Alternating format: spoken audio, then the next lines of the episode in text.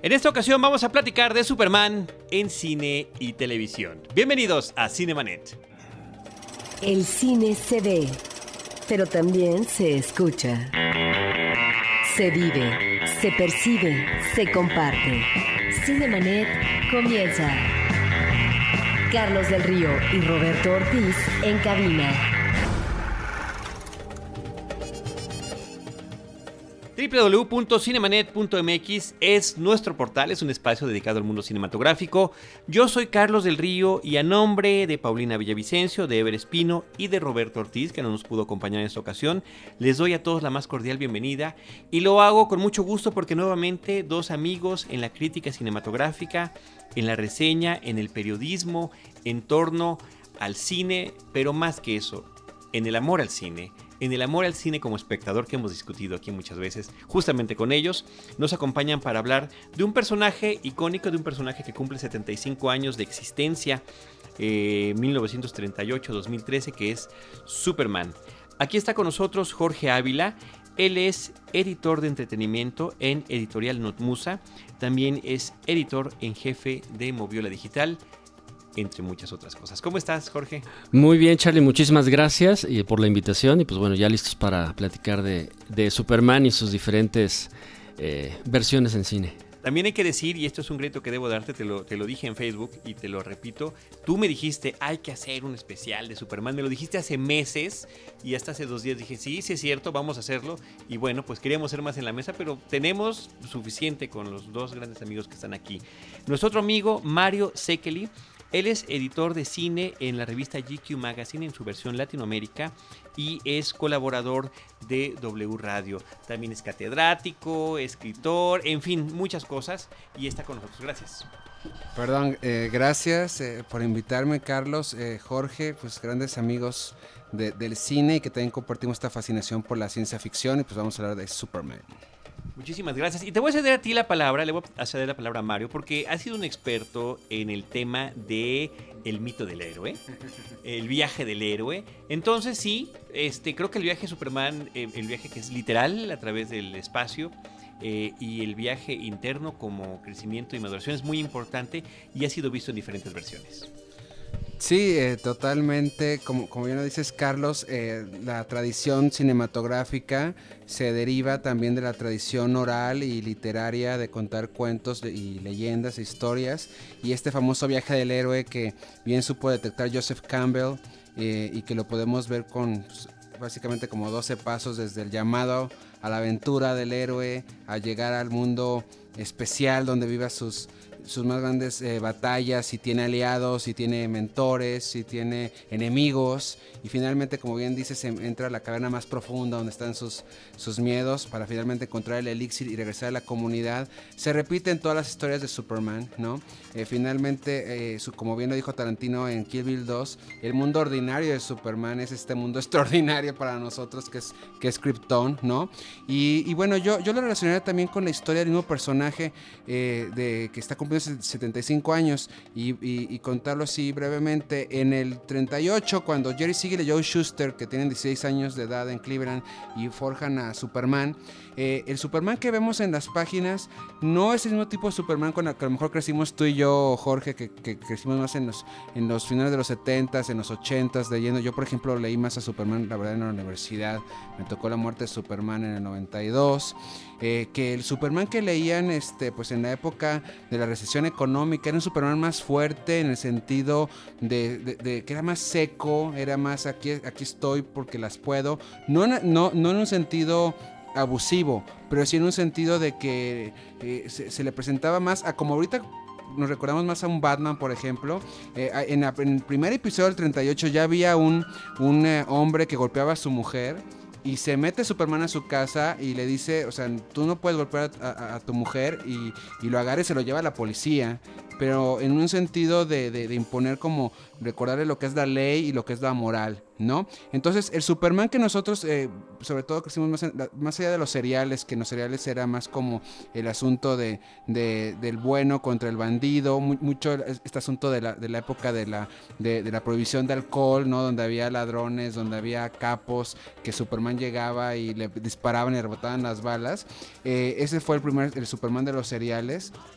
Este, el Superman que ya vemos en, televisión en los 50, pues es el de los baby boomers, ¿no? George Reeves, ¿no? Un Superman este, que, que, que, tiene más su corazón en relación con Lois Lane en el planeta. Obviamente no había efectos especiales tanto para salir a, hacer, a, a salir a volar y demás. Y que en realidad se parecía también más al Superman de los años 30.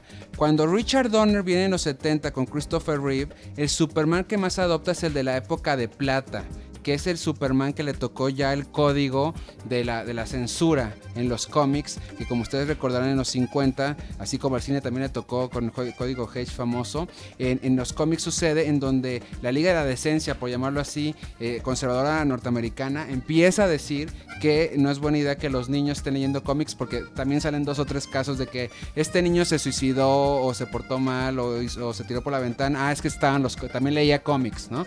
Y co como sigue pasando hoy en día, ¿no? Con, con, el, con el, cine y demás. Entonces, eh, ese Superman era un Superman más bonachón en el sentido Boy Scout, más este habido para que Christopher Reeve incluso arropara la personalidad de Clark Kent como un Clark Gable, eh, eh, perdón, como un Cary Grant en el cine, en estas comedias este, de, de screwball comedies en donde, en, como Philadelphia eh, Story, en donde pues es, es, como medio nerd, medio que, medio que tontín, medio goofy, ¿no? Y después se convierte en Superman. ¿No? Eh, eh, y, y, ese es el Superman que, que, lo tenemos fijo muchas generaciones, los que crecimos en los 70, los que estamos ahorita con programas de radio y demás, somos los que crecimos con, con el de Christopher Reeve. Y Christopher Reeve hizo un excelente trabajo, pero es un Superman muy diferente al que después vendría. Eh, yo creo, y adelantando un poquito, el de Brandon Ruth es un Superman que se quedó atrapado por la nostalgia precisamente de un realizador que tiene nuestra edad, Brian Singer, un poquito, tiene como dos años más grande que nosotros, este, que quiso hacer como el Superman 3 que nunca hubo, este, con Christopher Reeve, y que finalmente pues se queda atorado en esta historia romántica que no cuaja, y, este, y en la idea de, bueno, Superman que podría ser papá y el legado de ser padre, pero no funciona esa historia. Y ahora, este, el de, Harvey, el de Henry Cavill, perdón, eh, creo yo que es un Superman que regresa a sus raíces de ser más fiero, de mostrar som sombría en el buen sentido de la palabra, su adrenalina, su testosterona, por eso vuela como vuela, este, surcando el cielo sin que la parte romántica de que lo vemos volar y darse sus peripecias y demás como cirquero. Y la historia de amor también queda relegada por lo mismo, porque quieren un Superman más, más fiero. Eso es un poquito rápido la evolución y obviamente en cada una hay algo que tiene que descubrir. Este es el Superman más psicológico en el sentido de que desde el principio lo vemos vulnerable.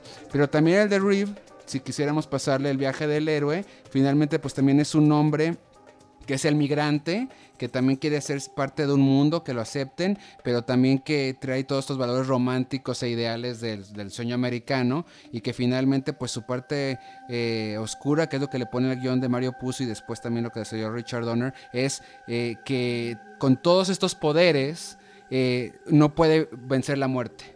Entonces muere Superman, Jonathan Kent, eh, y, y, después Lois Lane en esta escena famosa en que regresa al mundo, en donde él se da cuenta y lo grita al cielo, o sea, es, con todos estos poderes no puedo salvar a la gente, ¿no? Y, y, y en esta película es otra cosa, ¿no? Ya lo platicaremos más tarde. Muy bien, pues mira nada más este, esta reseña que nos hizo Mario, te toca Jorge Ávila. No, ya no me dejó nada. no, yo creo que sí hay muchos apuntes que hacer por ahí, ¿no? Sí, mira, eh... Su Superman, de hecho, pues es considerado el papá de los superhéroes por ser el primer cómic de un superhéroe en forma que, que, salió, ¿no? En Action Comics, en 38. Eh, y de alguna manera también es... Lo hemos visto en los últimos años con estos famosos reboots o reinvenciones de superhéroes. En particular, creo que las más eh, exitosas han sido Batman y Spider-Man. Yo, yo mencionaría, metería, aunque no es un superhéroe, el 007. Sí, Sí, bueno, pero hablando más en, este tipo de, de, que vienen de la fuente del cómic, eh, Superman tiene el problema de que al no ser humano, creo yo, ese es mi punto de vista, eh, ha sido el más complicado de, creo yo, de adaptar a, la pantalla. ¿Por qué? Porque los otros Batman y Spider-Man, pues no. Bueno, Spider-Man sí tiene superpoderes, pero tiene muchas broncas este, emocionales, ¿no? Eh, de, identidad o, de, o incluso hasta de supervivencia, ¿no? Eh, Batman, pues bueno, también tiene todos los issues del mundo, que, creo que muy acertadamente ha mostrado Christopher Nolan en la, en la trilogía reciente de Batman. Y Superman, como dice Mario, el de Christopher Reeve es eh, un Superman un poco más eh, puro, digamos. Es un Superman más... Eh, más apegado sí al cómic quizá de los 80, que era el que, el que leíamos nosotros, pero era como una versión más light, ¿no? Si tú comparas el, Superman de Christopher Reeve con el eh, actual de hombre, eh, El Hombre de Acero de Henry Cavill, pues sí son muy diferentes. yo sigo pensando, obvio por la, por la los cómics que yo alcancé a leer y por la historia que yo con la que yo crecí de Superman, es, me sigo quedando con la de Richard Donner que no es perfecta. Creo que la parte esta del humor excesivo con Lex Luthor, que por momentos raya en lo, en lo, payaso, eh, creo que fue muy exagerado. Pero vaya, a final de cuentas, eh, el héroe como tal creo que, se muestra, ¿no? Ya platicaremos un poquito más eh, a fondo de las otras películas, pero Superman regresa, sí, efectivamente. Singer como dice Mario muy acertadamente, queda atrapado en esa nostalgia. Eh, se me hizo muy interesante esta situación del hijo, ¿no? de, que tiene un, heredero, eh, pero no terminó de, cuajar, aunque curiosamente la película es, eh, con esta película ha pasado, y no porque la defienda, creo que es una buena película seca, a mí no me disgustó, pero ha pasado algo muy curioso, ¿no? en su momento hizo más dinero en taquilla que, Batman Inicia, que fue un año antes. Eh, le fue muy bien en, cuanto a porcentaje críticas. En, este Rotten Tomatoes tuvo 75%. Pero te refieres a la de Superman Regresa. La de Superman Regresa, sí. La, de Singer. Ajá, exactamente. Y, eh, y de repente, con el paso de los años, cuando se. Últimamente, cuando se dijo que se iba a hacer El Hombre de Acero, un, reboot de, la historia de Superman, de repente, como que Superman regresa, se volvió un fracaso, ¿no? Entonces, bueno, ya lo, platicaremos un poco más adelante.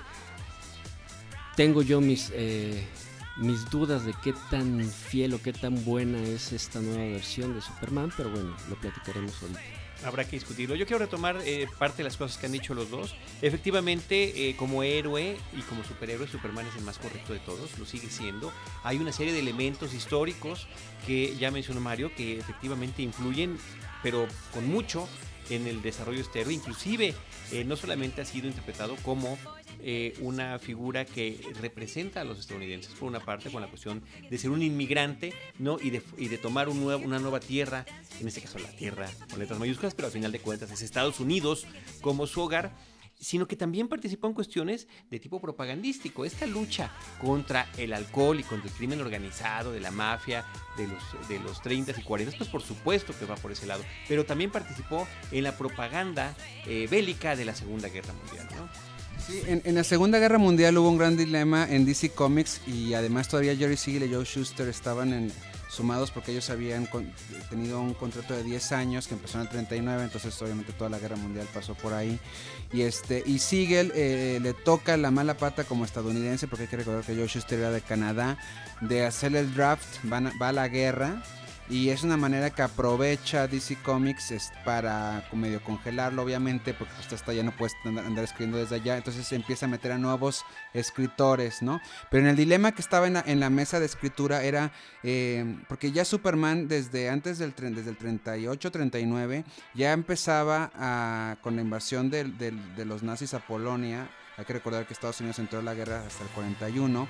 Entonces, entre el 39 y el 40, sobre todo, ya ah, Superman hacía mofa un poquito de, Hitler y, de Stalin y, este bueno este, en Italia también con, con el fascismo, con este se llama señor? Este, ay, se me fue ahorita el nombre. Mussolini. Con Mussolini, exactamente, perdón. Y entonces se metía, gracias, se metió a... Tu maestra de historia estaría contento, Jorge. No, no, hombre. Y el, mío se me fue.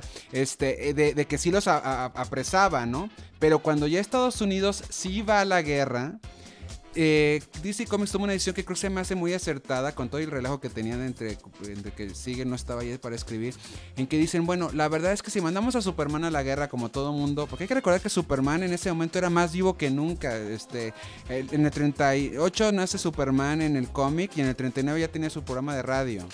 Entonces era, era toda una celebridad. Es decir, pues manden a, Superman a acabar la guerra.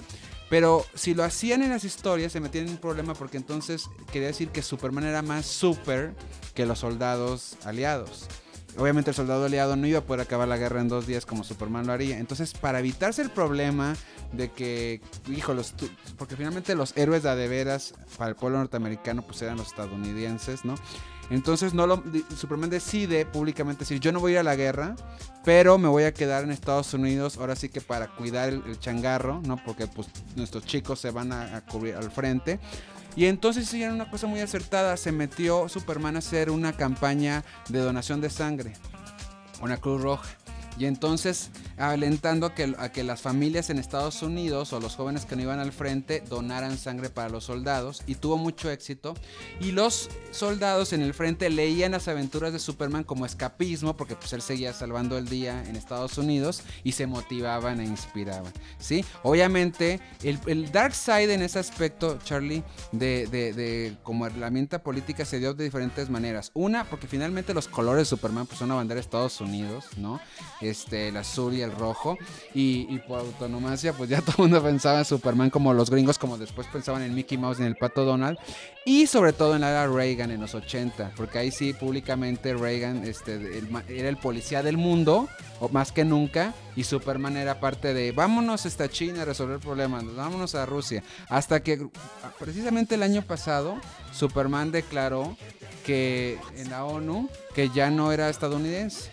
¿Sí? Este, lo cual este, también se me hace muy acertado porque finalmente es un héroe de, to- de- de- de todo el mundo, ya pasó a pasar- ser parte de la cultura popular. ¿no?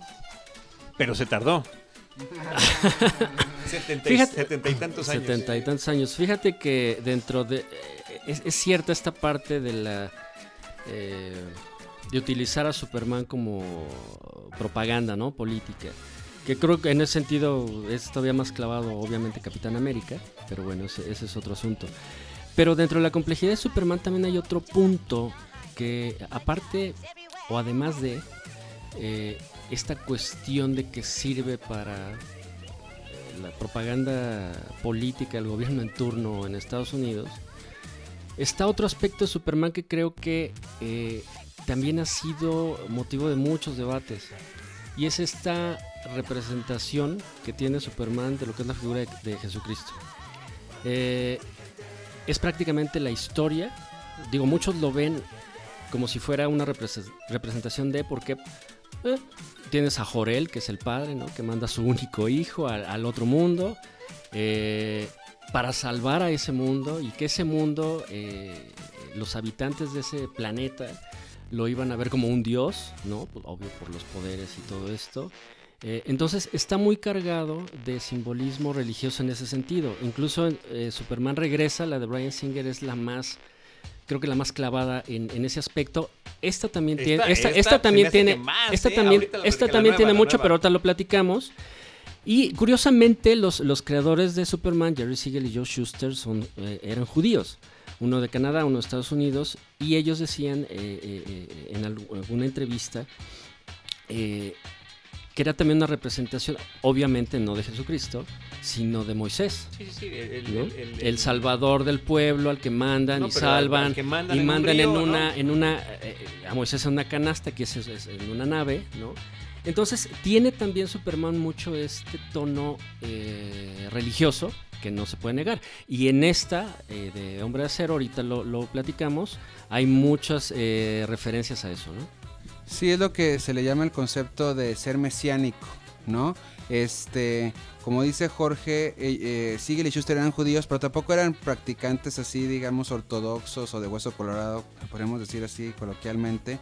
Eh, finalmente, en, yo acabo de leer un, libro sobre, sobre la, historia de Superman que, recopila toda la, biografía de él de, la, evolución del personaje. Y bueno, finalmente lo que, lo, que este libro que se llama, de hecho, pues también se llama Superman, eh, de, Larry Ty, que salió el año pasado, precisamente puesto los como 65 años. Y dice que Schuster y Siegel siempre negaron que tenía una relación religiosa. Lo que yo siento es que volvemos a lo mismo del viaje del héroe. Es un asunto como el ADN de cuando creas un héroe, tiene que tener este, una, misión, tiene que venir de un mundo diferente, tiene que, que, cumplir algo y tiene que darle luz a algo y Superman le da una luz a algo. Yo creo más bien que fue una cosa más bien como sin querer, pero lo que sí ha hecho el cine es subrayar esos puntos e incluso cargarlo más a la parte cristiana, porque bueno, finalmente ya sea porque los que lo escriben ahora o por el mercado que le ven, le ven más la relación cristiana. algunos les puede chocar eso, a otros no tanto. Pero finalmente no hay que asustarnos ni preocuparnos porque finalmente pues las historias de los grandes guías espirituales de la humanidad, ¿no? Y pueden aplicarse con Moisés en el judaísmo, como con Cristo, obviamente en, el cristianismo, catolicismo, o el mismo Mahoma, también este libro de Larry Tide dice que también los del Islam lo relacionan también con Superman en la parte de la iluminación y de otras cosas, este, creen Creo yo que, finalmente tiene, viene con el ADN de, de, cualquier superhéroe. Ahora, este, yo, creo que incluso te puede dar una, luz el hecho y motivar, incluso si eres religioso, al hecho, pues sí, de ver qué que, nobleza de un superhéroe de, papel, en este caso que en el cómic, tiene, eh, emula lo que otros líderes espirituales o religiosos han podido hacer. Pues son muchas, esas, esa tan solo es una, una vena por la que nos podríamos ir y por la que se han ido muchas investigaciones. Y ahorita la retomamos cuando hablemos ya de la película. Yo brevemente nada más quiero comentar la cuestión del paso de Superman por la televisión. Eh, por supuesto que recordamos, recordamos muy bien las caricaturas, diferentes versiones de las caricaturas. Creo que todas muy atractivas. En particular, las de cine, las de Fleischer también, también. Pero tú decías las de los 60 más bien, ¿no? Yo decía Super la de los 60, la Liga 70, inclusive las más recientes, ¿no? Esta nueva eh, mm. Liga de la Justicia, en la que además tienen un diseño gráfico, me parece que muy apropiado, con una gran identidad, muy bonito. Eh, y también el George Reeves, que sí lo llegamos a ver las aventuras de Superman, las repeticiones hasta la N potencia. Era, era, de verdad tenía su encanto, debo de decirlo. Eh, este Superman que se ponía así eh, ponía el pecho para recibir las balas, pero si le aventaba la pistola se agachaba, ¿no? no le fue, sí, no lo fuera a era, era, muy chistoso. Y este, las aventuras de Lois y Clark. O Lois y ah, eh, Clark, las nuevas aventuras de Superman es así, no soy fan, ¿eh? definitivamente ahí Terry Hatcher, ¿no? Creo que es este, lo más rescatable de esto. Y Terry Hatcher en esta imagen desnuda dentro de la capa de Superman, yo creo que por eso ya vale la pena toda la serie. Sí, era más, más campy, más el rollo del romance precisamente de Luis and Clark, y eso digo, ahorita al rato platicamos, pero creo que esa fue la razón por la que también este Superman fue diferente, y yo creo que no hay que olvidar obviamente los 10 años de temporada de Smallville, ¿no? Bueno. Yo creo que Smallville, eh, a pesar de sus excesos de tener que repetir la misma fórmula semana con semana, que se convirtió en la criatura del meteorito durante muchos años, y, de los excesos de un formato televisivo en el que, bueno, los personajes entraban a la casa de quien fuera, eh, como si estuvieran entrando, como si no hubiera puertas, ¿no? Hasta la casa del más rico, donde cualquiera llegaba al estudio del Lex Luthor en cualquier momento. Pero tenemos quizás al mejor Lex Luthor eh, representado en, en imagen en movimiento. Este, me parece que Michael Rosenbaum tiene un excelente papel allí. Y sí, eh, también Tom Welling con eh, la cuestión, con su interpretación de, este Superman que desde la adolescencia está entendiendo sus poderes y que el poder verlo con tanto detalle, ¿no? Que un día se levanta y en vez de tener un wet dream, pues no, el señor está flotando sobre su cama, ¿no? y, que, y que parte de esa, justamente de esa adolescencia, de ese eh, viaje por el que tiene que atravesar el personaje de Welling en, en Smallville, de alguna manera se presenta en El Hombre de Acero. O sea, insisto, ya lo platicaremos, pero muestra... Eh, esta es la primera película de Superman que lo muestra más hacia el lado humano, digamos. Todas las... Eh, los problemas son los eh, issues ¿no? emocionales que, podría tener un desde niño o un adolescente que no que no sabe controlar sus poderes, que no sabe por qué los tiene o no viene a ciencia cierta y que además tiene de repente este dilema moral en que si lo están eh, molestando, le están haciendo bullying, de repente no sabe si desquitarse o no, ¿no? Si, si no es por la guía de su papá, quién sabe en qué hubiera terminado eh, eh, este hijo de Krypton, ¿no? Sí, eh, el, el- a mí me llama mucho la atención Smallville porque recuerdo yo, este, creo que estaba en Estados Unidos cuando salió el, el primer episodio y lo que comentaban los periódicos es que eh, venía muy ad hoc el asunto de, acaba de pasar que habían linchado a un muchacho en un pueblo por, por ser homosexual hasta la muerte. Y entonces en el primer episodio, Tom Welling como Clark Kent, porque además aquí todo el mundo, el personaje principal es Clark Kent, obviamente, este, está pues crucificado en, una, en un maizal como, como si fuera el espantapájaros, porque, porque sus compañeros de la escuela le hicieron bullying y le pintaron la S de roja en el, en el pecho como señalándolo, ¿no? De la S de Smallville. Entonces, ese es, los productores fueron muy hábiles porque si bien es cierto, como dices Carlos, durante los primeros dos, tres años era el monstruo de la semana, después fue evolucionando a cosas más interesantes, ¿no? Y finalmente, pues ahí se estaba probando que Superman sí era vigente. Y otra cosa, eh, también curiosamente los realizadores se basaron en la mitología que creó Richard Donner en el cine. Es decir, lo de los cristales, pues fue algo que inventaron en la película de, de Richard Donner con Christopher Reeve. Eh, muchos, muchos asuntos de la historia tenían que ver con la de Richard Donner.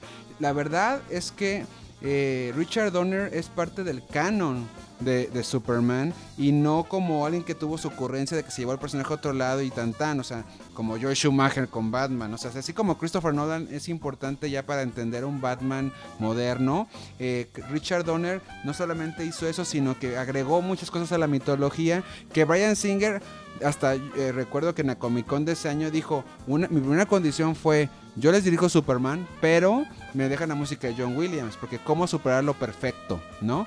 Y bueno, como sabemos, este no, no funcionó tanto que en el sentido ya de- igual del canon, ¿no? Sí, no, y, efectivamente, eh, tanto en Smallville como en la película de Superman Returns, ahí están esta serie de elementos y hay que incluir la música. Si no el tema de Superman que de repente se toca así, el tema de la fortaleza y la soledad, y es toda esta serie de referencias donde inclusive Christopher Reeve llega a aparecer y que así se pone uno está viendo la televisión y con lágrimas en los ojos porque cuando se están juntando los dos por primera vez bueno me parece que es es extraordinario. Sí también tiene tiene tiene muchos problemas. El final de la serie me parece que es verdaderamente lamentable. Pesa la ausencia de, de Michael Rosenbaum como Lex Luthor en el último año como nadie se lo hubiera imaginado. Y por otro lado nunca vimos despegar la carrera de este hombre eh, yo creo que de la película de Richard Donner, de la que todos somos fans y que, y que lo atestiguamos, pues no hay, no hay nada más que decir. Saltémonos ya, ahora sí. Al hombre de acero. Ahora sí, al hombre de acero. Arráncate, por favor. Jorge. Tengo que decir algo que no vas a dejar mentir de las de Richard Donner. Y es importante para que comprender lo que pasó en El Hombre de Acero. Eh, hablabas de James Bond y no me vas a dejar mentir. eh, la primera de Superman de Richard Donner, que además ah, ya creo que a estas alturas del partido podemos decir que es una película de cuatro horas porque Superman 1 y 2 es como todo junto. eh, es James Bond. O sea, la, estructura que hicieron los guionistas es el villano que se quiere apoderar del mundo, que tiene su fortaleza, el héroe y que tiene su compinche además, el héroe que, que en el camino vive diferentes aventuras, pero tiene que penetrar la fortaleza, lo hieren, le, le están diciendo el típico de que porque te estoy hablando, eh, diciendo que te va a matar, él, él puede salvar el día, ¿no? Pero es toda la, iconografía, la chica guapa también al lado del jefe, o sea, del villano, que, este, que las películas de James Bond y, y- y- y Superman ahí le puede agradecer a James Bond su estructura exitosa de los 70 y lo digo porque yo sé que eres aficionado, fanático y demás y ya te estás echando aquí como superhéroe con James Bond. Ah, Absolutamente de acuerdo. Muy bien, muy bien. Este, George, ahora sí, arráncate con, con eh, El Hombre de Acero. Man of Steel, Zack Snyder. El hombre de 2013. acero. Zack Snyder. A ver, de entrada yo nunca he sido muy fan de Zack Snyder. Creo que visualmente tiene cosas muy interesantes. eh, creo que tiene un estilo visual eh, que impacta. Lo pudimos ver en 300, en Watchmen, que creo que es una estupenda película. Eh, pero aquí, en El Hombre de Acero, son varias cosas. Una, creo que su estilo lo deja un poco de lado. Eh, creo que los trabajos de Snyder carecen de algo que es básico, que es eh, corazón. para mí son películas totalmente sin alma, incluida esta del Hombre de Acero. Yo le tenía muchas expectativas. Yo le tenía muchas expectativas eh, por ser fan de Superman, porque dije, bueno, un reboot. Teniendo a Christopher Nolan en la parte de la producción y de la historia, que no del guion, dije, bueno, puede hacer cosas interesantes. Creo que Nolan sabe hacer o cómo reiniciar una historia, ya lo demostró con Batman. Y el caso es que la película del Hombre de Acero para mí son dos películas en una. La primera parte que yo creo que es estupenda, me gustó mucho la manera como eh, recrean, eh, respetando siempre el, origen de la historia, o sea, otra vez es ver el planeta Krypton, pero ahorita ya se ve de una manera un poco más amplia. Eh, incluso hay un par de secuencias que me recuerdan a algunas películas. Hay una que parece que estamos viendo al, al Consejo Jedi de episodio 1, eh, que es cuando están reunidos ahí los, eh, los, ancianos. Otra es eh, una criatura en la que monta Jorel, que parece que estamos viendo Avatar. Pero bueno, más allá de esas referencias que son además como muy inmediatas, la primera parte es la que muestra justamente lo que platicamos hace rato. Esta parte de Superman de no encontrarse a sí mismo, de no saber qué está pasando, de no saber cómo controlar esos poderes o por qué, o por qué no puede reaccionar de tal o cual manera, por qué no puede desquitarse la gente eh, de los que lo están molestando. Creo que todo ese tono, a mí me da la impresión de que es como si Christopher Nolan hubiera empezado a, a coachar a Zack Snyder en toda esa primera parte, le dijo, ok, ahí va, ahí la llevas, síguete. Entonces esa primera parte para mí es muy buena, en verdad me gustó mucho. Eh, salvo una cosa, y eso en la primera y en la segunda parte. El score de Hans Zimmer para mí es un copy-paste de lo que hizo con Batman. No me da nada, no me aporta nada, no me deja ninguna sensación de heroísmo, ni siquiera, o sea, muy diferente a lo que hizo John Williams. Y la segunda parte de la película, y es donde, donde viene para mí mi, mi gran frustración porque de repente la película se convierte en un, para mí, en un videojuego. En un videojuego en el que Zack Snyder, cuando lo dejaron solo, eh, empezó a apretar todos los botones que tenía de, destrucción de edificios, de golpes entre los, eh, en este caso entre el General Zod y, Superman, eh, más explosiones. Y entonces es, de repente es una secuencia larguísima la, la batalla entre, entre y Superman. Que no vienen ni al caso. O sea, aparte ni siquiera la, disfrutas visualmente porque todo pasa muy rápido, demasiado rápido. Eh, es como. Es como si te. Si te estuvieran cortejando primero con los trailers, te enamoraran, tienes esta gran cena romántica con una gran chica, ¿no? Y de repente te empieza a sacar todo el cobre del mundo, ¿no? Eso es lo que siento que pasa con el hombre de acero. Siento que son dos tonos totalmente diferentes. El primero más serio, más, eh, más tipo quizá Batman, si, si, eh, si, eso nos vamos, el Batman de, Nolan. Y el segundo es un festín de explosiones sin ton y son que a mí, a mí en lo personal me molestó mucho. Me molestó mucho porque lo que se había logrado ganar en la primera parte para mí Snyder con sus excesos lo, echó a perder. E insisto, eso. Y que, y, que Zimmer pues nomás no, no me dejó nada. A mí en verdad estoy muy, muy frustrado ¿no? por, por El Hombre de Acero. Y yo creo que a partir de aquí sí recomendamos que si no han visto la película le pongan pausa y regresen a este podcast después de este episodio porque para poder platicarla bien habrá lo que se llaman spoilers. Vamos a mencionar puntos importantes del argumento que eh, pues les echaría a perder la experiencia cinematográfica. Gracias. Y a los que se quedaron, qué bueno que se quedaron. Bueno, yo quiero decir un spoiler de Star Wars. Darth Vader, no, ya. Eh, bueno, yo empezaría eh, por un lado. yo me imagino me recuerdo un artículo que leí, eh, en, fue por Entertainment Weekly cuando se canceló el proyecto de Tim Burton en donde Nicolas Cage iba a ser Superman. Dios mío, pues sí, iba a ser con el traje negro, se rumoraba. Y este y decían sobre esto que hemos estado platicando todo este programa, sobre la dificultad de escribir de, de Superman, de un hombre vulnerable, cuando es súper poderoso, cómo hacerlo vulnerable, de la kriptonita, de, de, la tensión y todo. Y, y, y, yo creo que la gente de DC Comics y Warner estaban muy preocupados después de, de, Superman Returns, de qué es lo que seguía. Y supongo yo que lo primero que pusieron en la mesa, esto es una especulación mía, es los nos de la siguiente película de Superman. O sea, ¿qué, qué, antes de decir que sí va a ser Superman, es que no va a ser Superman. Y creo que se quedaron muy ciscados de dos cosas de Superman Returns. Una es eh, la parte romántica. A mí me gustó la parte romántica, tengo que decir. Yo me identifiqué mucho con el asunto de Superman regresando del destierro y encontrando que su novia ya tiene otro hombre y que está embarazada y que todo. Pero sí creo yo que para la película le hizo daño el tiempo y la manera en que fue contada esa historia. Y los productores es un poquito así como cuando casi te ahogas, no quieres ni acercarte ni, ni, ni, a un vaso de agua, deja tú la alberca porque dices, no vaya a ser que me salte el agua y me está ahogando, ¿no? Entonces dijeron, historia de amor ahorita en pausa y ya la abordaremos en la segunda película si, si, si funciona la serie. Ahorita es una especie como de, estamos dando respiración de boca a boca, no que Superman vaya a morir porque es un personaje que yo creo va a estar para siempre, pero en el cine sí era importante revivirlo. Ese es un primer no. El segundo no tiene que ver en que le faltó mucha acción a Superman Returns. Mucha. La gente salió quejándose. Yo no me recuerdo la escena de, de cuando precisamente sale otra vez Superman a, cuadro, que es eh, cuando rescata a Lois Lane en el avión. Y fuera de ahí, ya hasta el final, unos pleitos ahí, la verdad ni me acuerdo ya de la película a nivel de acción. Hay otra también, obviamente, que me acuerdo que hacer un homenaje a la portada de Action Comics, ¿no? Cuando, cuando levanta el auto. Pero las escenas muy de que se te olvidan, ¿no?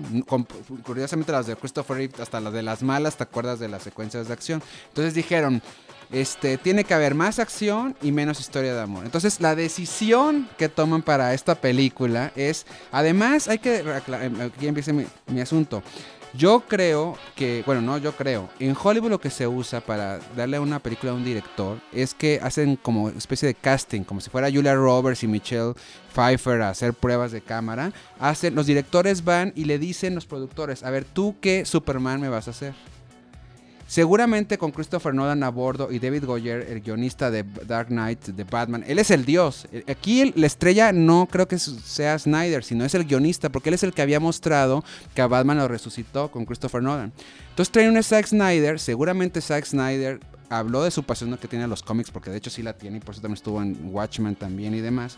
Le han de haber dicho, no queremos que calque Superman como calcaste Watchmen, que Watchmen es el pecado que tiene, que es muy fría, y se lo concedo a Jorge, ¿no? Pero sí queremos, a mí, yo sí creo que a mí 300 sí me conmovió el final. Sí queremos héroes superpoderosos que te conmuevan. Y seguramente le dijeron, tú tienes el estilo videojuego, vamos a ponerlo así, que puede ayudar al tipo de la audiencia que queremos acercarnos ahorita. Pero queremos crear una historia más humana. Y no creo yo que sea de gratis, que Zack Snyder haya dicho, ahí ya sí, ya no sabremos jamás quién lo dijo, si es que no lo declaró una vez, Oye, películas hasta eh, la otra vez leí en un review y es cierto, El árbol de la vida, esta película que criticamos, que critican algunos, yo la adoro, de Terrence Malick, que si lenta, que si no, es poesía visual. Y díganme si todas estas tomas donde están recordando a Clark Kent de niño y su y cómo la mamá tendía la ropa y la capa moviéndose y la cámara wandering, flotando entre las cosas, es totalmente artístico y es una cosa que hay que aplaudir a la película. Finalmente, lo que creo que pasa en El Hombre de Acero es que, y también esto ya lo declaró Snyder en Entertainment Weekly, agarró cuatro o cinco cómics donde se basó. Uno de ellos es la muerte de Superman, que es precisamente lo que hace con Doomsday. Destruye toda la ciudad, cual sucede en El Hombre de Acero. Y por ahí un amigo de Monterrey estaba escribiendo hoy. Y ahora sí, spoiler alerta, todo lo que da. Tienen 3, 2, 1, ya voy a decir algo crucial. Cuando Superman mata al general Zod, que le, que le hace una llave cual luchador y le truena el cuello. Pues es básicamente lo que le hace a Doomsday, que son ese golpe de trancazos. ¿Por qué? Porque tiene que mostrar él, y aquí con esto resumo mi comentario, les, una cosa que era el sí que tiene que hacer Superman, el hombre de acero, es demostrar que nadie, y sobre todo Batman y Iron Man, se le pueden parar enfrente. Por eso es viaja a una velocidad rapidísima cuando vuela, por eso da unos trancazos que atraviesa todos los edificios. Es la testosterona, es la adrenalina, es que el niño salga de la sala diciendo de cine, papá, yo quiero ser Superman, porque nadie se le puede parar enfrente. Eh, lo que es muy importante que digas antes de que agarre yo el micrófono, porque también me toca, este, Mario, ¿te gustó o no? Porque Jorge fue muy categórico en eso. Sí. A mí, me, yo sí salí del cine tarareando el tema de Hans Zimmer. De hecho, lo estoy escuchando ahorita en mi cabeza porque me lo sé de memoria. Cuando he escrito, he puesto la música en, YouTube. Adoré la música de, Hans Zimmer. Se me hace, por fin, me, es una música diferente a la de John Williams, gracias a Dios, porque es la única manera de hacerlo diferente. Y la película me, me gustó mucho. Creo yo que eh, Superman voy a decir algo que a lo mejor no está bien, pero yo creo que es el primer acto de una muy, muy buena película que vamos a ver. Superman 2 va a ser impresionante. Y esto es el apenas para que vuele Superman y ya digamos, ok, esto, I'm on board, estoy a bordo, ahora sí ya quiero el diario del planeta, ahora sí ya quiero conocer a Luis, ya quiero ver cómo se va a llevar con su mamá, ya sabemos que es súper poderoso. Y, y, y viéndolo así, a mí me encantó la película creo yo, mis críticas, porque también obviamente hay cosas. Una es, creo que le falta humor. Me hubiera gustado más sentido del humor en la película. Ya sabemos que Christopher Reeve nos enseñó, por lo que decíamos del Superman más de la era de plata. Y creo que me hubiera gustado ver más al Superman disfrutar su vuelo. Eh, sí creo que abusan mucho de que siempre vuela como bala y como rayo y nunca lo vemos salvo en la primera escena que él vuela sonreír disfrutar yo creo no vas a dejar mentir Charlie Jorge con Christopher Reeve era, llegabas a tu casa, agarrabas la figura de acción inmediata, ¿no? Y decías, es que es cierto, Superman no vuela nomás así como rayos, sino hace piruetas, marometas y demás. Yo tengo un niño que va a cumplir tres años, lo levanto y le enseño a volar como Superman, pero como Christopher Reeve. A los puños, que estire las piernas y demás. Eh, además, el póster decía, el, teaser póster, creerás que un hombre puede volar. Eso me parece que es fascinante y que de alguna manera también cada Superman ha tenido su estilo de vuelo. Eh, por supuesto, es tan teatral y tan bonito el que tiene Christopher Reeve y que lo disfruta, ¿eh? Lo disfruta, lo goza y te lo comparte en la pantalla y por eso sigue siendo mi Superman favorito. Pero también lo tenía George Reeves, ¿no? Entonces me parece que sí. Y también lo tiene el nuevo. El nuevo vuela con una enjundia con un coraje, con una fuerza que de verdad logró tener su nuevo estilo, ¿no? Pero bueno, este eh, tengo, estoy de acuerdo con los dos, fíjense nada más. Pero a final de cuentas, me quedo un poquito más con Jorge porque sí salí frustrado de lo que pudo haber sido. Eh, la, la, primera mitad me parece que es estupenda de la película. Mientras más la pienso, más me Más gusta, coraje te da. Más me gusta. Hay un elemento muy importante. Cuando estos muchachitos, adolescentes, escribieron Superman, estaban clavadísimos con la ciencia ficción. Por eso su personaje es de otro planeta, por eso hace este viaje interestelar. Eh, por eso, además, ¿Qué más puede estar en contacto con la ciencia ficción que pensar que una persona de otro planeta con otra gravedad podría funcionar distinto en esta gravedad? No, aquí me parece que el aspecto de ciencia ficción, como en ninguna de las otras versiones, se retoma de una manera muy importante, no nada más en ese aspecto, sino también en cuestiones de terraformación, en cuestiones de manipulación genética, en cuestiones de hacer tecnología que sea orgánica, en fin, o sea, el uso de la ciencia ficción en esta película es mucho más profundo y mucho más serio y eso se agradece y como dice Mario, se aplaude. Eso me parece fantástico. La famosa doble paternidad de Superman es un tema que a mí me fascina. Tu padre biológico haciendo el máximo sacrificio para que tú te salves, porque, porque cuando estás viendo la película tú eres Superman, ¿no? Entonces, el papá hace el máximo sacrificio para que tú te salves, ¿no? Y te manda donde, bueno, donde podrás eh, defender de la mejor manera, sobre todo si va a estar solo en ese mundo, ¿no? Pues qué mejor que, que, que su situación física sea superior a la de los demás. Eh, y el Jonathan Kent que interpreta a Kevin Costner, carajo, cómo me faltó tiempo en pantalla para ese Kevin Costner, para ese Jonathan Kent. Este regreso, en los, además que es muy bonito, eh, utilizar primero en orden cronológico la historia desde que nace, literalmente, llega a la Tierra y después ya es adulto, no se encuentra a sí mismo y está vagando como Bill Bixby en el increíble Hulk, ¿no? De pueblo en pueblo, con trabajuchos, hasta que, puta, un día se enoja y tiene que demostrar que era y, o, hacer un acto heroico y, huir, ¿no? Bueno, eso me gusta y que en esos flashbacks eh, veamos, ¿no? Pues ya no con tanto detalle como la de Richard Donner, pero sí que veamos puntos muy importantes. Pero las enseñanzas, este, esta moralidad, estos principios que le presenta eh, Jonathan Kent a través de Kevin Costner. Además, en ese momento, porque normalmente entendemos que Jonathan Kent muere, ¿no? Es así, lo pierde Superman, pero la forma en la que muere en esta película, ¡guau! ¿No? Entonces sí, me frustro, me frustro, como dice Jorge, porque este despliegue de espectacularidad sin ton ni son donde Superman de alguna manera está violando sus grandes principios, porque esto de que se esté peleando de edificio en edificio, pues debe de haber, o sea, parece que Zack Snyder no vio los increíbles, hay daño colateral, hay daño colateral y son víctimas que no se ven. ¿Me explico? Entonces, o sea, hubiera hecho algo como salirse de Metrópolis para seguirse peleando con este fulano, ¿no? Nada más eh, me meto aquí un segundo. A mí algo que me frustró en Superman Returns, la de Brandon Root, es que decía, a ver, tú, nosotros cuando jugábamos de niño, jugábamos en medio de la ciudad. Hasta yo tenía un hermano y le robaba las casitas para poder pelearme ahí. Llegaba la escena climática y se iban al polo norte a pelear. No, yo quiero ver las ciudades destruyéndose. Es lo divertido. Pero hay un punto que es básico en la, en la moralidad o en el heroísmo de Superman. Él siempre, siempre se estaba preocupando primero por los demás antes que incluso por el enemigo. Eso lo vimos en las películas, lo vimos en los cómics. Aquí no lo vemos. Y vaya, no, vaya, sí lo vemos, sí lo vemos. toda esta vorágine, como dices, de destrucción. Como dices, yo me hubiera gustado ver que de repente, ching, pues tengo que salvar a, a- a estos y pues mientras este güey me viene a pegar, ¿no? Eh, no lo vi, me faltó esa parte también de, de- de Superman, ¿no? Entonces, eh, tú estabas comentando, eh, Charlie, ahorita...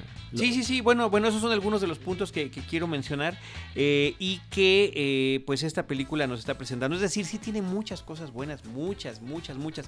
Yo Y son muy buenas. Antes, desde antes de que empezara, de que se estrenara la película, sí puse ahí en mis redes sociales. Carajo, no me imagino viendo una película de Superman sin el tema de John Williams. No me lo imagino y sigo sin poder imaginármelo. ¿eh? Yo la tarareé, no la de Hans Zimmer, sino la de John Williams antes de entrar a la sala y la tarareé saliendo de la sala porque sigue siendo mi música Superman. Hubo, eh, eh, eh, lo que está comentando Mario también es muy interesante porque sí hubo una serie de decisiones así muy conscientes que hicieron. Entre ellas era alejarse, y estos eh, están en mil declaraciones a la prensa de todos los involucrados, pero principalmente de Nolan y de Snyder, no eh, meter ningún elemento de las películas previas. Es decir, no utilizar la música de John Williams, no utilizar eh, la- la- la- la, eh, el, el tipo de estilo de Krypton. Pero a final de cuentas, si lo hacen... No, no, yo lo quiero decir. ya, Dilo, ya, no, dilo, no, lo voy dilo, a decir. dilo. Claro que lo hacen. Por no pueden evitar hacerlo. ¿Cómo es posible que el primer gran rescate de Superman hay un helicóptero involucrado? Uno. Y dos, carajo, el, el coche de el autobús escolar ineludible y inevitable en este tipo de cosas. Y hay, otra, más. y hay otra. La nave en la que viaja Kal-El de Krypton a la Tierra Es es, una piñata. prácticamente idéntica o, o- o- o- o tomada. Es, es muy tomada. Tu vela y es muy No, no, no, parecida la en- piñata en- contra sí, esta, no, no se parecen. a, la, a la que usó Richard Donner. Chécalo. No, lo vamos a checar, pero No, acuérdate que es la piñata exactamente de, de- de- de cristal. Bueno, eh, digo, finalmente yo creo incluso si te, si te quieres poner este punk de relacionarla con las otras, lo que podemos decir es que Superman 2, que es los villanos de Superman 2 son precisamente Zod y, y los otros dos aliados, aquí no son tres. Que, que- que se llaman diferente, ¿no? En aquella película eran Non y Ursa, pero a final de cuentas, ahí los vemos caminando igualitos, ¿no? Y, y es el mismo tipo de peleas. La pelea final, esa era lo que me faltaba. La pelea final entre Zod y Superman de Superman 2. que De, de- pues no es de Richard Donner, en parte, ¿no? Porque recordemos Sí. todo lo que pasó con esa, con esa película. Ri- Richard Lester también tuvo que ver. Así es, es esta situación de pelea en Metrópolis y que, y que aquí es como si fuera esa misma pelea, pero en drogas, ¿no? En drogas. ¿Cómo que en drogas? Sí, especifica o sea. Magnífica, o No, sea, exagerada, no, ah, es- eh, robustecida. Mira, mira. No, como esos me refiero a las drogas que utilizan a estero- en esteroides. Charlie. De hecho, ese es justo. eh, mira, ahorita, ahorita que estamos recapitulando los tres de, de- de- de Superman, y ya para no, no alargarme, es. La primera parte es tan buena, pero tan buena, en, en en verdad es eh, extraordinaria. O sea, sí es una reinvención de pe a pa, eh, insisto, manteniendo los, eh, lo- los puntos claves ¿no? de- del personaje. Que cuando caes en un exceso, o sea, no digo. Lo que a mí me molestó fue que la, la batalla y las destrucciones y las explosiones fueron excesivas. Incluso, por ejemplo, en, en Vengadores, en Avengers, hay un equilibrio. Se está destruyendo también toda la ciudad, pero son varias batallas eh, en diferentes lugares y por, eh, entre varios superhéroes. Y si te fijas en Avengers, ellos también, a pesar de que se están eh, dando en la torre, se preocupan por rescatar a- a estos daño colateral, ¿no? Tratar de evitar el mayor daño colateral posible, que insisto, aquí no lo veo. Siento que Snyder se engolosinó y se, les, se le fue de las manos todo el final. Incluso si, si, si, si se fijan, el final ya de, del hombre de acero retoma el, el, el, el, tono de la primera parte, ¿sí? ya después de que pasó toda esta eh, orgía de explosiones y de, y de acción. Apocalíptica. Apocalíptica, retoma ese tono y, y- y termina creo que bien. Pero esa parte de, de- de exceso de Snyder es lo que a mí me, tiene muy frustrado. Porque, ¿Por qué? Porque creo que Superman no es así. Bueno, es es el famoso tercer acto de toda película de Hollywood, que muchas veces ahí es donde se desmoronan las historias, porque ahí es donde tienes que echar los fuegos artificiales, tienes que destruir la estrella de la muerte o matar al tiburón. Eh, yo estoy de acuerdo en que la manera en que se resolvió esa secuencia no es muy novedosa en cuanto que mm, es monótona, o sea, no, no son como pequeñas historias de vamos a rescatar a fulanito. Por, por ejemplo, la de Richard Donner, eh, eh, primero estaba el asunto en la calle y que si se le avienta el autobús, ¿no? Y luego de que si avientan a Superman al anuncio de Coca-Cola. Y luego de que se dan cuenta los kryptonianos de que, de que si lastiman a la gente le puede a Superman, se empiezan a soplar a la gente y aventarles cosas. Entonces él, él precisamente por eso Superman se los lleva a la fortaleza de la soledad para que ya no hagan daño a la gente. Estoy de acuerdo en eso. Pero también hablando de los daños colaterales, acuérdate que hubo una por muchísimos años en los cómics. De hecho, yo recuerdo haber leído esos cómics en los 80s, en donde no les importaba a los superhéroes destruir media ciudad. Y lo que empieza a pasar en los 80s es que la gente, claro que le importaba. Y entonces en Metrópolis y en, y en, y en Ciudad, en Gotham City y demás, veías los pancartas de la gente diciendo: Ya no nos ayuden, superhéroes, por favor, porque dañan más a la ciudad ustedes que lo que el monstruo en turno iba a hacer. Y entonces, pues bueno, eso es lo que no, lo que podríamos decir que esta película, pues finalmente no sabemos en qué era está ubicada, podría ser esa época. Lo que sí les doy a su favor con su comentario es que al final, final, cuando encuentran a Superman otra vez de que destruye el satélite y que dice de que no lo anden cazando, este no, no dice ni siquiera, oigan, les ayudar a levantar la ciudad, porque se hizo, no, porque finalmente él es el que, o, o que le dijeran, oye, pues estamos levantando tu tiradero, ¿no? O sea, pero, pero bueno, finalmente, y, y ahorita me acuerdo de un punto también importante de Superman que me gustó esta película, la desconfianza. Es la primera vez que se maneja que la desconfianza se da de los dos lados incluso, porque estábamos acostumbrados a que era, ay, qué padre, hay un hombre que puede volar, sí, que nos salve, yeah, bravos, se llama Superman. Y aquí es, no, espérate, o sea, ¿quién es este tipo? Porque tiene poderes y sus poderes los puede hacer para el mal, que eso es lo que pasa un poco también en la crisis de Tierras Infinitas en el cómic, ¿no? Cuando Superman le da miedo, precisamente por matar a los kryptonianos de que algún día se le, se le dispare la chaveta y entonces destruye al mundo con sus superpoderes, ¿no? Que después ya se resuelve un asunto con Batman y lo que tú quieras, pues se autodestierra. Este, en, en resumen, yo, yo, yo te diría que me gusta que también haya una desconfianza de Superman para con la raza humana y que finalmente eso espero yo que lo van a desarrollar en la segunda película. ¿no? Pues ojalá, ojalá que con eso Mario y Jorge pues nos, nos retomen el- las expectativas y la esperanza. Yo tenía muchas expectativas sobre esta película, de verdad que dije va a ser de las grandes. Y sí, al final de cuentas pues eh, la película es todo, ¿no? Y es completa. Entonces bueno, no la puede uno juzgar por pedazos, pero lo que está bien está muy bien hecho. Y voy a mencionar otra cosa que me parece muy interesante. Amy Adams como Lois Lane, a mí me encantó. No nada más porque es una actriz que me gusta físicamente, que me gustan sus interpretaciones, que me gusta su presencia, sino que eh, al fin, porque no lo vi en la televisión, en ninguna de las versiones televisivas, ni lo vi en las películas con Margot Kidder, No, menos. no había un trabajo profesional periodístico de Luisa Lane. ¿No? Esta es la primera vez, será medio light, sí, pero ella hizo su chamba y fue buscando como el reportero Magui a este hombre que iba, y no, hasta que lo encuentra y dice, te voy a exponer, bueno, sí, pero ¿sabes qué? Bla, bla, bla.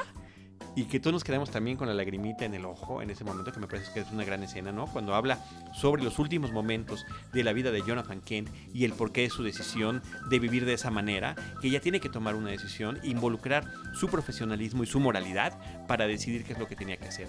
Nada más por eso, esta es la Luisa Lane que más me ha gustado de tantas y tantas versiones que hay, con todo y que Erika Durant de Smallville está wow físicamente, ¿no? De que es una super, en ese sí es una super Luisa Lane, pero exageran con la parte en la que se involucra ella ya en la acción. Totalmente de acuerdo y también eh, quiero comentar rapidísimo, me gustó Henry Cavill como Superman.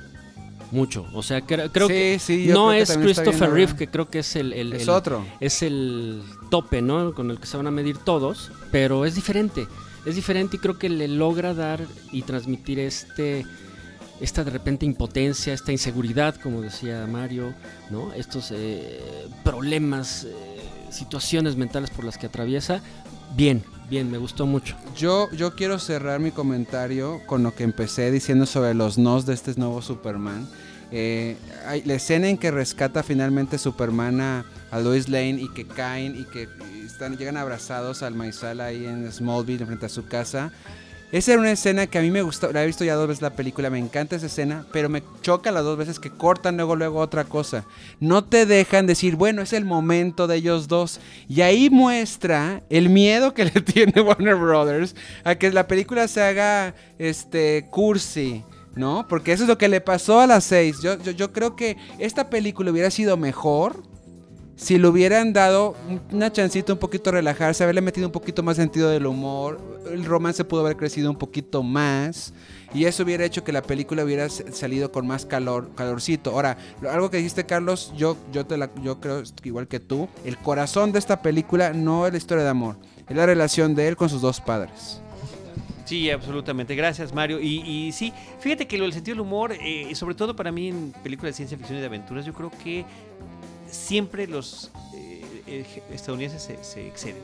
Me parece bien que no esté. Prefiero que no esté a que haya excesos. Acá hay un Beatty, ¿no? Por ahí queriéndole poner Otisville a un pueblo. No, pero un imperio contraataca, ¿no? Sí, sí, pues, un poco de ironía, pero no, no, pudo, eh, está bien sin eso. Y la historia de amor ahí está, ¿eh? Ahí está, a final de cuentas, no es como Margot Kidder que, que le pregunta si sabe de qué color son sus calzones el día que la conoce, sino que ella se enamora como nos enamoramos todos del personaje, no por su superfuerza, ni por sus proezas, ni por eso, por su vulnerabilidad. Es la palabra clave, la hemos utilizado Claro. todos. Es la mejor palabra que describe el porqué del enamoramiento de, Lu- de Lu- de Lois Lane hacia Superman y que este, define la- el performance y la actuación de Henry Cavill. Es, aunque tenga toda la fuerza del mundo, es un hombre vulnerable por todo este conflicto que tiene contra ese poder y estos grandísimos principios que hasta la muerte le enseña a su padre. Sí, totalmente. Bueno, pues ahora sí que, el chiste es de... Yo creo que es una película que sí se tiene que ver, además que es de las más espectaculares del año. Y finalmente el personaje se lo merece. Y bueno, pues finalmente, pues sí, es cierto, a veces las historias más interesantes en estos personajes va a estar más en los cómics y los libros que, que tienen más tiempo para contarla. Pero yo creo que el cine, sí, se ve que es una película que sí está hecha con amor para el personaje, ¿no? Y eso se agradece. Gracias. Eh, finalmente concluyo con que la película, no sé si no me gustó, pero sí me frustró. Que es la palabra que usé, usamos, Varias veces, ¿eh? usamos tú y yo veces. varias veces hace te rato. seguí, te seguí. Me da gusto y, y- y- y me da gusto que le esté yendo bien en taquilla porque es mi superhéroe favorito, de entrada Superman. Entonces, verlo otra vez en el cine, eh, después de una fallida, Superman regresa y después, ya de muchos años de, de- de Christopher Reeve, verlo otra vez volar, eh, me da gusto, me da gusto verlo. Coincido contigo totalmente en lo de Luisa Lane, Henry Cavill. Creo que todo está muy bien. Inclusive me gustó mucho Russell Crowe como, como Jor-El o, o Jor-El.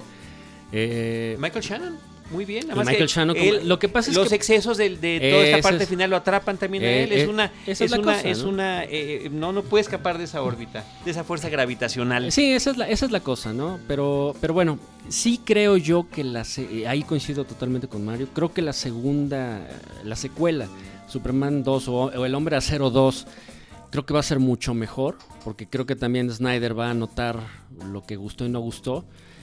Y bueno, pues me quedo con que El Hombre Acero está volando otra vez, ¿no? Así es, así es. Pues de verdad que muchas gracias, eh, estimados Jorge Ávila y, y Mario Sekeli, por acompañarnos con esto. Eh, a ver, vamos a mencionar, por supuesto, en dónde los encontramos, ¿no? Sí, pueden buscarme en el Twitter Mario Movies y los invito a entrar a otro Twitter que se llama Periscopio 8, el 8 con número. Es una aventura virtual que voy a hacer en los próximos días. Periscopio 8 y conmigo Mario Movies. Y bueno, a mí me encuentran en Twitter en arroba Jorge G. Ávila, todo seguidito. Y en Moviola Digital, eh, la página es movioladigital.wordpress.com. Estupendo, muchísimas gracias. Eh, por nuestra parte, nuestro agradecimiento a, todos y cada uno de ustedes que nos sigue escuchando, que continúa eh, compartiendo con estos amigos y con ustedes el amor al cine, que el cine es para compartirse, siempre lo hemos dicho.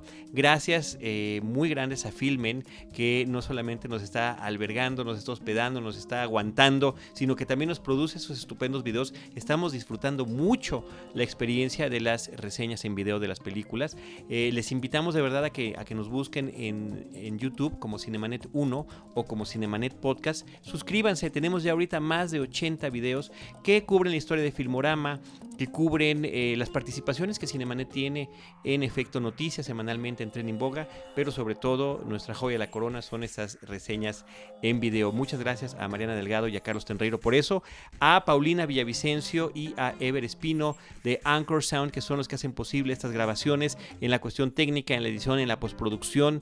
Muchas gracias a todo ese equipo de Anchor Sound y eh, desde estos micrófonos agradecer a Roberto Ortiz, a, eh, a, a nuestras personas que nos siguen en Twitter también. Eh, Cinemanet en Twitter está ya rebasando los 400 mil. 400 mil personas cinéfilos que estamos ahí acompañándonos en facebook.com y en el portal. En cualquiera de esos espacios. Jorge Ávila en Moviola, Mario en GQ y en W Radio y nosotros en Cinemanet los estaremos esperando con cine, cine y más cine.